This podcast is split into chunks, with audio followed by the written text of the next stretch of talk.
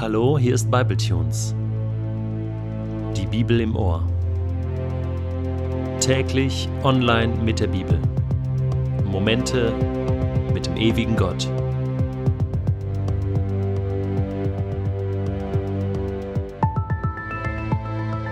Der heutige Bibletune steht in Matthäus 22, die Verse 41 bis 46 und wird gelesen aus der neuen Genfer Übersetzung. Während die Pharisäer versammelt waren, stellte Jesus ihnen die Frage, was denkt ihr über den Messias? Wessen Sohn ist er? Er ist der Sohn Davids, antworteten sie. Da sagte Jesus, wie kommt es dann, dass David, geleitet vom Heiligen Geist, ihn Herr nennt? David sagt nämlich, der Herr sprach zu meinem Herrn, Setze dich an meine rechte Seite, bis ich deine Feinde unter deine Füße gelegt habe. Wenn der Messias also von David Herr genannt wird, wie kann er dann Davids Sohn sein? Keiner konnte ihm darauf eine Antwort geben, und von diesem Tag an wagte niemand mehr, ihm eine Frage zu stellen. Nachdem also nun alle Versuche der Pharisäer, Sadduzäer und Herodianer, Jesus in eine Falle zu locken, kläglich gescheitert waren, ergreift Jesus jetzt die Initiative und packt den Stier bei den Hörnern und stellt selbst eine Frage, eine Fangfrage. Bis jetzt war es nicht gelungen, Jesus seine Messianität abzusprechen. Und nicht nur das, alle Antworten von Jesus sind eigentlich so eindeutig gewesen, dass er seine Gegner zum Schweigen gebracht hat, indem er deutlich macht, er ist der, der da kommen soll. Er ist der, der da verheißen wurde im Alten Testament. Er ist der Gesalbte. Und nun stellt er die Königsfrage. Wer ist eurer Meinung nach der Messias? Was denkt ihr über den Messias?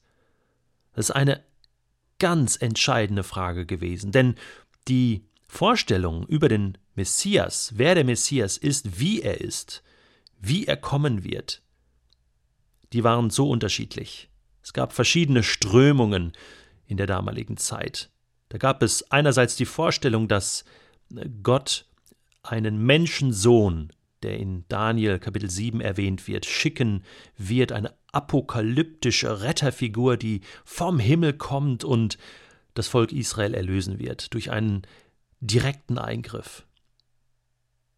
Es ist interessant, dass Jesus sich ja auch Menschensohn nennt, nur das inhaltlich ganz anders füllt. Und in der Frage des Messias gab es auch unterschiedliche Vorstellungen. Die einen meinten, das ist eher ein Sohn eines Priesters, ein, ein Priester-Messias. Die anderen waren überzeugt, das ist ein Fürsten, ein fürstlicher Messias, ein ein königlicher Messias aus der Linie Davids. Und es gab verschiedene Bibelstellen in den heiligen Schriften, mit denen man seine These auch gut belegen und begründen konnte. Deswegen kommt nun die Frage, was denkt ihr über den Messias? Was denkt ihr, Pharisäer? Was denkst du? Was glaubst du? Wessen Sohn ist er? Jesus grenzt also diese Frage ein. Wessen Sohn ist er? Jetzt waren verschiedene Dinge möglich. Gottes Sohn, Davids Sohn.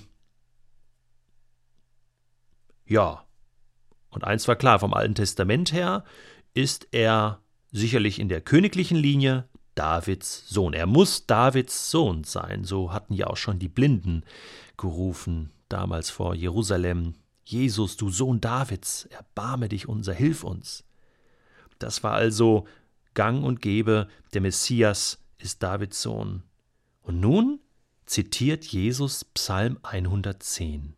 Wie kommt es dann, sagt er, dass David, geleitet vom Heiligen Geist, übrigens hier diese Nebenbemerkung, David hat diese Psalmen inspiriert vom Heiligen Geist geschrieben, prophetisch, also die Psalmen wurden als prophetische Bücher, als prophetische Aussprüche gesehen, wie kommt es, dass David dann sagt, der Herr sprach zu meinem Herrn, setz dich an meine rechte Seite, bis ich deine Feinde unter deine Füße gelegt habe. David nennt ihn Herr. Dieser Psalm 110 ist ein messianischer Psalm. Wie kommt es dann, dass Gott der Herr zu Davids Herrn, dem Messias, spricht, setz dich an meine rechte Seite. Wenn der Messias also von David Herr genannt wird, wie kann er dann Davids Sohn sein? Das ist eine geniale Frage von Jesus, eine geniale Überlegung. Niemand hatte sich das bis jetzt überlegt, dass ein Sohn gleichzeitig Herr sein kann. Das bedeutet auch, dass, dass der Messias damals schon existierte. Denn David nimmt ja die Gegenwart des Messias wahr. Er spricht ihn ja schon an. Er sieht ihn ja schon, förmlich, vor Augen. Und doch ist er Davids Sohn. Das erinnert mich an die Diskussionen, die Jesus im Johannesevangelium mit seinen Gegnern führt, wo er an einer Stelle auch sagt, wisst ihr, ehe Abraham war, bin ich.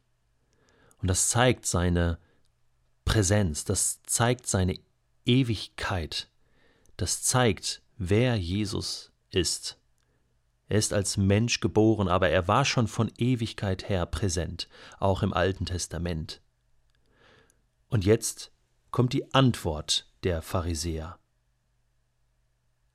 Keine. Keiner konnte ihm darauf eine Antwort geben. Ich habe mich gefragt, was sind das für Weicheier? Keiner konnte ihm eine Antwort geben. Ich denke, keiner wollte ihm eine Antwort geben. Das ist rhetorisch so klar auf den Punkt gebracht. Keiner wollte das aussprechen, was jetzt auf der Hand lag. Manometer. Jahrhunderte später haben sich jüdische Theologen, die ich sehr schätze, geäußert, geschrieben. Einer der bekanntesten ist Pinchas Lapide, schon in den 90er Jahren verstorben, ein großer Wissenschaftler, ein großer Gelehrter, der aber Jesus als Messias abgelehnt hat. Er war nur ein Mensch, getötet von den Römern. Er hat's gut gemeint, gut gemacht. Aber er ist nicht der Messias. Denn, das ist seine Hauptthese, diese Welt ist immer noch unerlöst.